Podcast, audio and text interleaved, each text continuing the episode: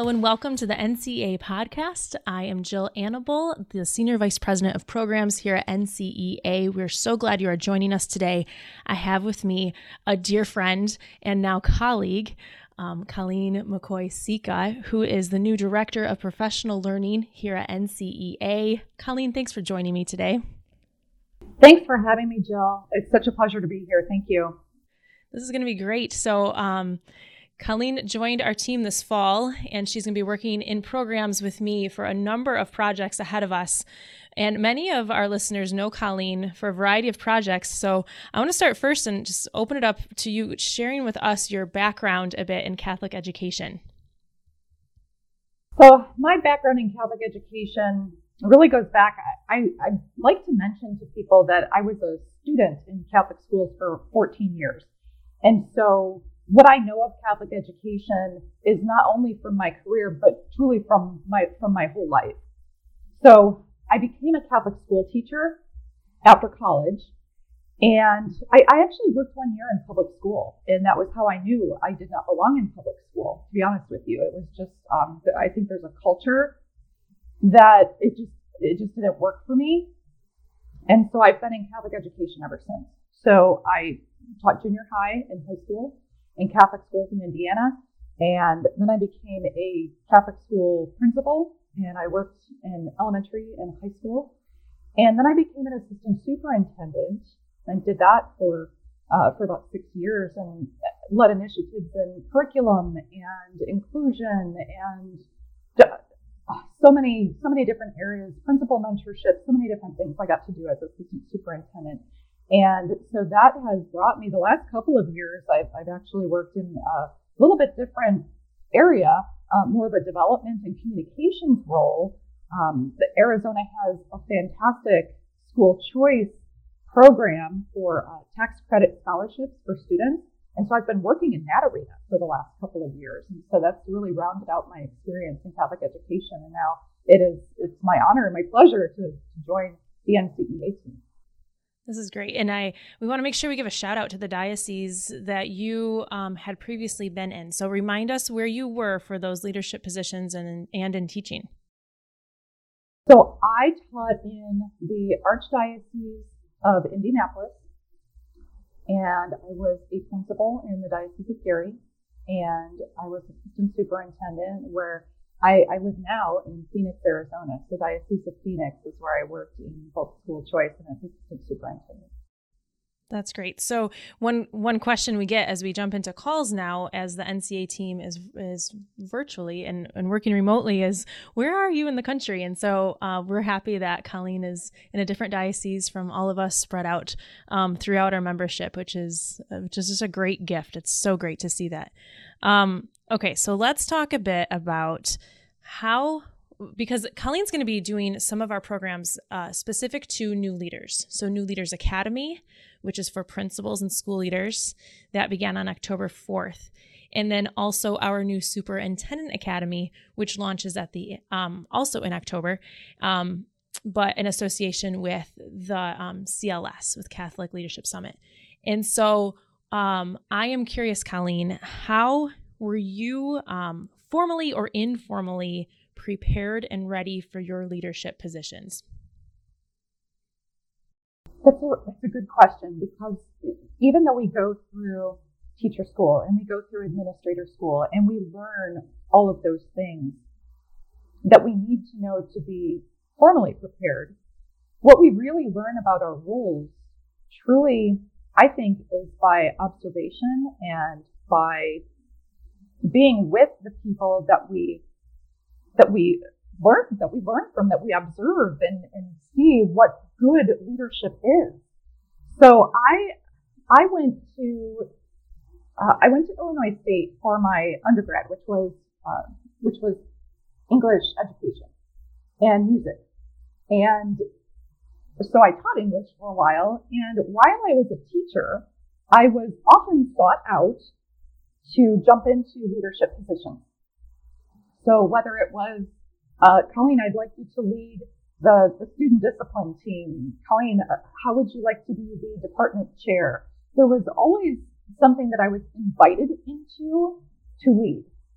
And from there, I was encouraged to learn um, to learn more about leadership formally and work on my administrative certificate. And I resisted that for a while because I really never wanted to be in administration, but because I had been called into leadership so many times, I, I ended up going that way when I was ready to go back to school for a master's.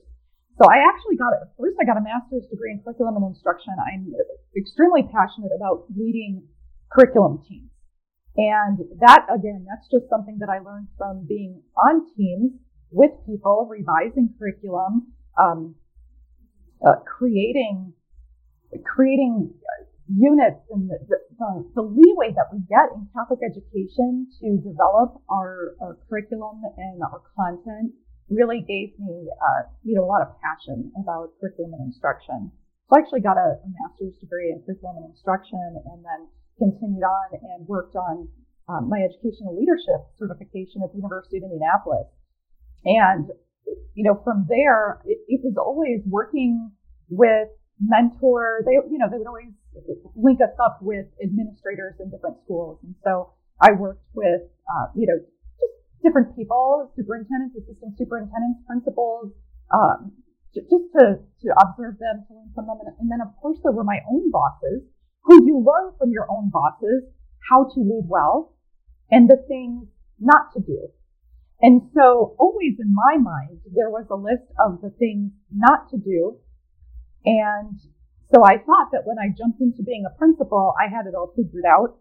But once you get on the job, and this is something I'll be excited to talk, talk with the new leaders about because I never got the opportunity to be an assistant principal. I jumped right into being a principal. And so I didn't have that um, opportunity for somebody to kind of walk me through. Uh, well, when you come up to the next level, these are the things you want to be aware of. And yeah, so I, I kind of muddled through my first year as a principal, just in the same way that people often muddle through being a first year teacher.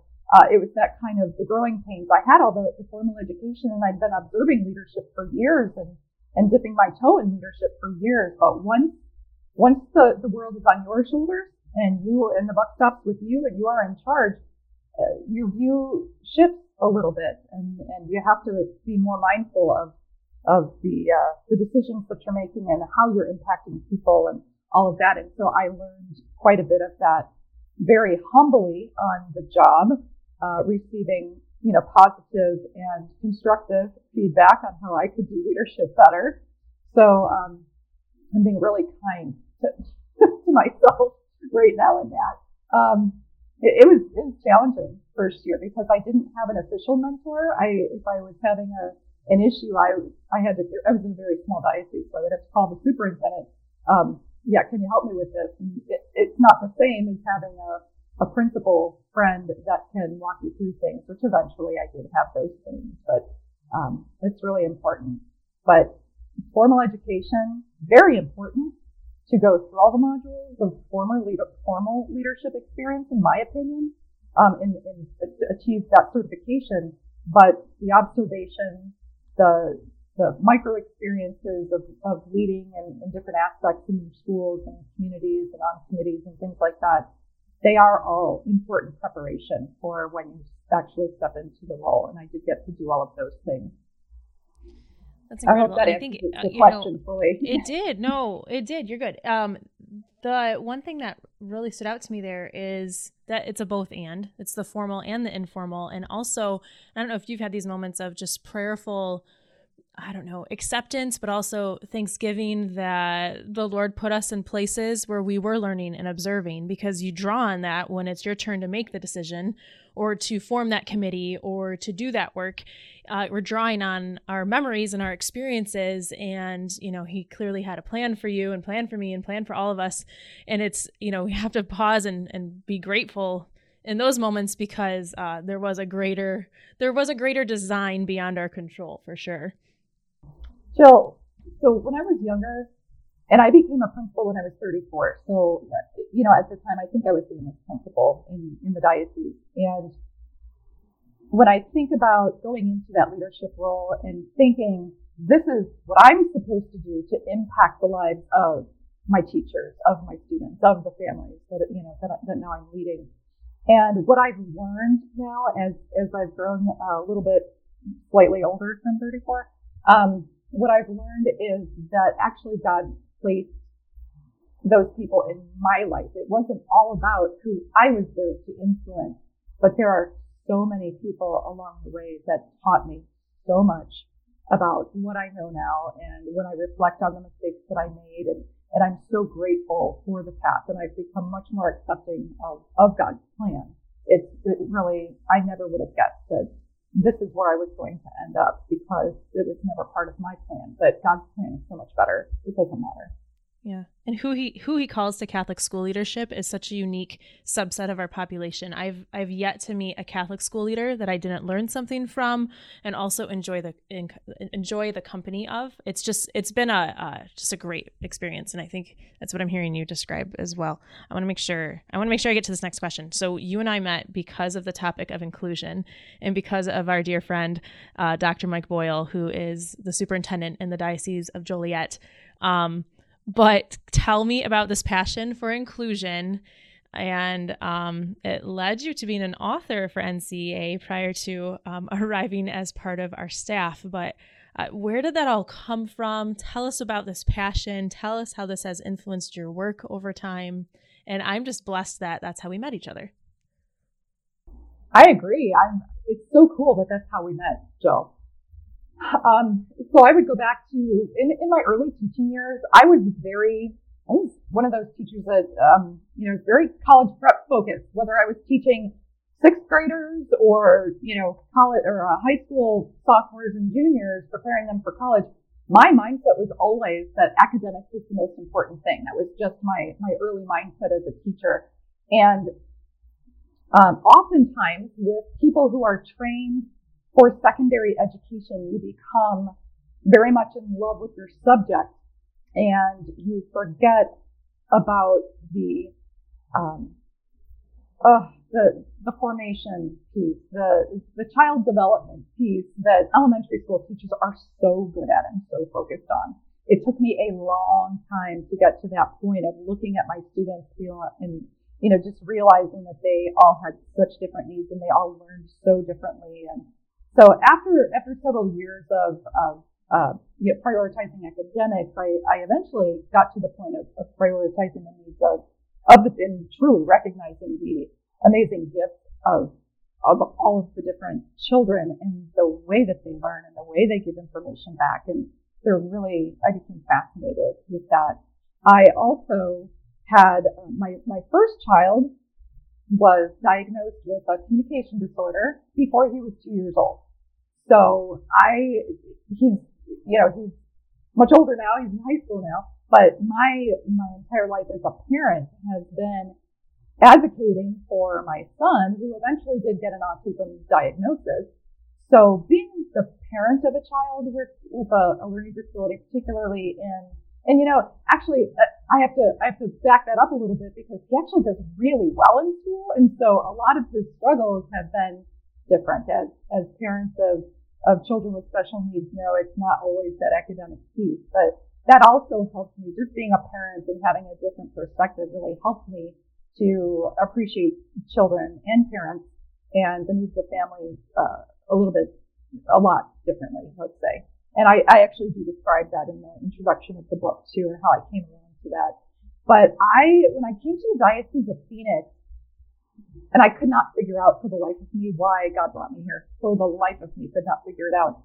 And and I came because I'm along for the ride. I, I am along for, for God's ride. Like take me where you need me. And so I ended up here and very quickly, very early on in my career here in this diocese, I came across a couple of, of people. I was called into meetings with individuals who are still um, movers and shakers in the inclusion world and I met them early on, not knowing what they were all about at that time, but the profound influence that they had on me and made me realize that our schools here really needed some help and some support and refining of mission when it comes to including all types of learners. And it became it became a mission, a personal mission for me. And so my superintendent at the time, Meredith Mueller, allowed me to take that on. And we ended up developing uh, a guidebook for diversified learners in this diocese. I learned so much from my friends in the California dioceses and around the WCEA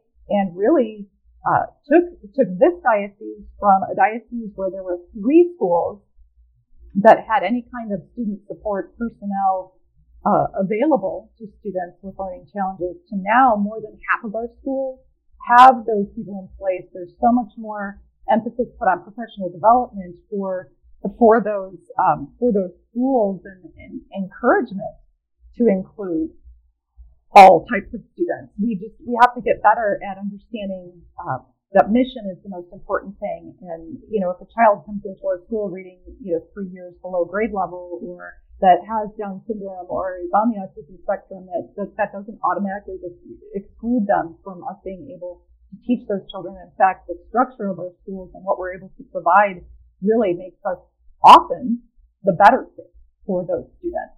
So uh, I, I could I could talk about that all day long. So let me I'll just stop there. well, and especially with me, so that that brings our stories together. So when Mike Boyle um, asked each of us to write a proposal for, and this is where it's just very funny, for NCEA's new Superintendent Academy to be panelists on the topic of inclusion from a diocesan structure um, with him for the new superintendents. And that was in Jacksonville a few years back. And here we are. So uh, many people in the last year have asked me, well, what is NCEA's commitment to inclusion and exceptional learners and serving the needs of all students? because we've had committees in the past as an organization um, committed to this. And in recent times, with all the transitions and with pandemic and everything, um, that's been on hold. But now I think people can see from, um, from your work now with us and with me here, um, this is not a topic that we are going to shy away from. So we are looking forward to future work for uh, anyone at the diocesan level or school level who needs supports um, for their inclusion programs or any any of these moments um, along their journey, uh, here we are. We're here to serve. So I'm excited by that. And Jill, my, my book wouldn't exist without Mike Boyle either because my book is actually, uh, it, it, was kind of an offshoot of where he started his research. So he really is, he was a huge influence and inspiration to me too. So just a yeah. shout out to, to Mike. Absolutely. That's good. And then uh, in recent years, then, and this is another topic of Colleen's expertise, is on school choice. So as we meet with our colleagues in Salt Lake City for CLS and our virtual attendees at CLS in October, um, she is co presenting a lightning round with Bruce Hermy on the topic of school choice. Um, you'll also see an article on this topic in Momentum in November from Colleen. Um, so without going into too much detail, because they will they will see you with this topic in other spaces, can you tell us a little bit about um, your biggest takeaways in that work in these last couple years in Arizona, or what you're noticing nationally? Um, for new principals or anyone who's thinking about, well, how do I even enter into this space? And what does it mean for my state to be a choice state or not a choice state? Like, just, I guess, general advice or any feedback you have from your experiences would be great to share here. Mm-hmm, mm-hmm. So when I was a principal in Indiana, I want to say that I was there when the voucher program began. So it was very interesting being on the ground floor of a choice program coming into being and kind of the, oh gosh, I, I don't even know it. States are so, um, unsure at the beginning of, of the legislation of any kind of choice program that comes into being. Well, when I moved here to Arizona, now, Arizona has had school choice legislation for 24 years now. So I came into a very well established. In fact, I'd say we're second in the country for school choice opportunities. And so I really learned so much more about that and could not believe the opportunity that parents have here to, to actually have choice. It's not about, uh, it's not all about, uh, who, who has the most financial needs.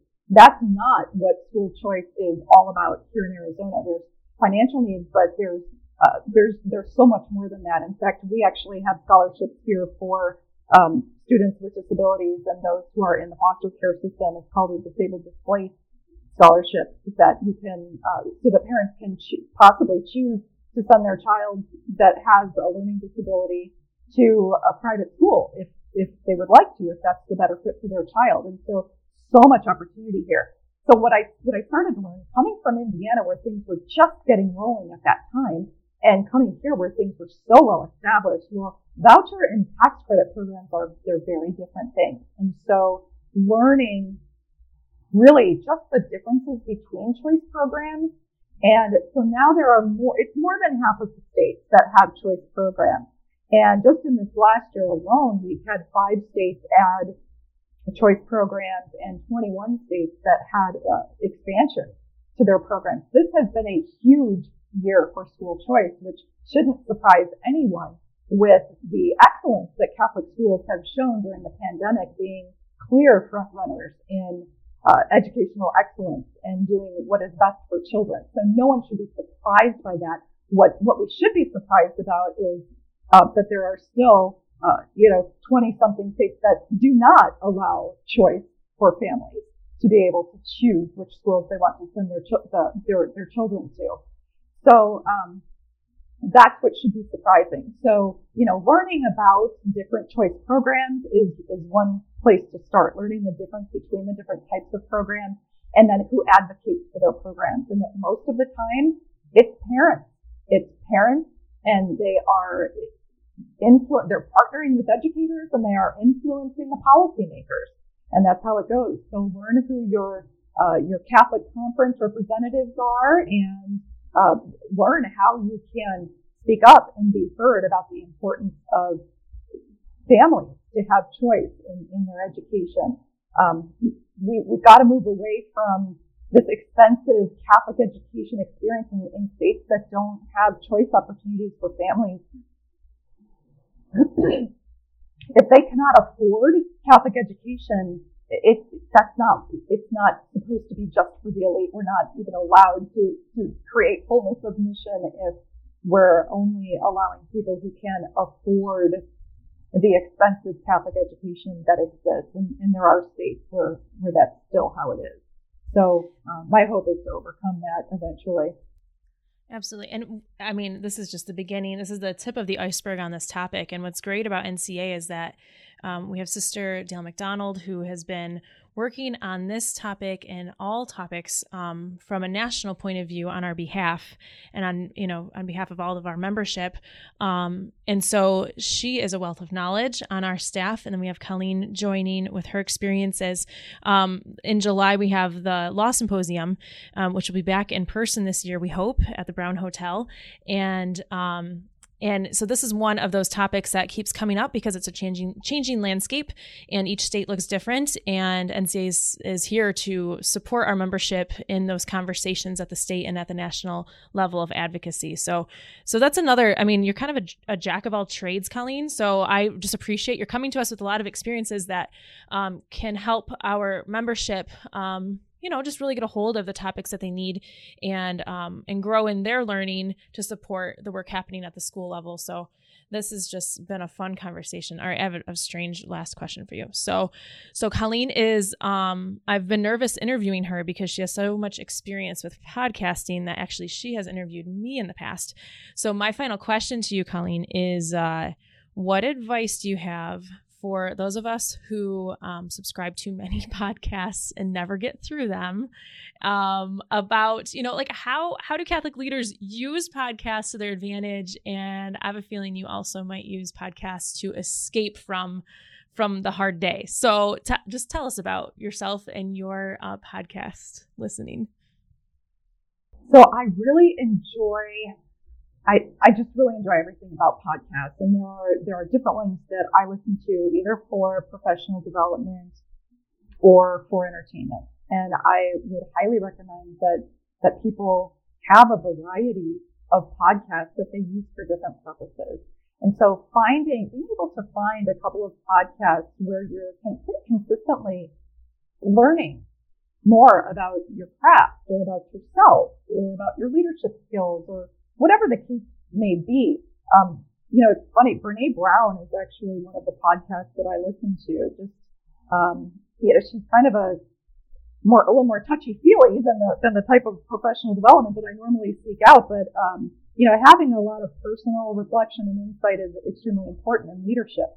So that's the reason why I listen to her. So it, it depends on what you're, you're looking for and skip around a lot, find a few so that you don't get bored and so that you're always focused on the same thing. If, if you only want to listen to ed tech podcasts, oh, there's just such a, another world of information out there. So mix them up a little bit, find some things that you like, and um, and try out new podcasts. There's there's just so much to learn. But then also find a podcast that, that's entertaining and, and that helps you escape. And I, you know, especially this is something we could talk about with new leaders is we all get caught up especially in leadership, especially classroom teachers, we get caught up in, in the whirlwind. We get caught up in working all the time and our brains are, are thinking about the next thing that we're supposed to be doing or uh, what we could have done differently in a conversation or how we're going to handle the meeting that's coming up tomorrow. And if we don't have a way to help our brains escape that, um, that's actually that's not healthy, and you're probably not sleeping well because of those things, and so so many other things that cause stress and then make us not be our best selves. So podcasts are a great way to take our mind off of those things and and help us just refocus and, and get a little bit of enjoyment. That's great. And it's also, I've enjoyed podcasts too because it takes away the visual stimulation. So if, as we're staring at screens all day or in conversations in a large room together all day, it's, it's nice to just, to take in the news or to take in uh, professional development or, or escape.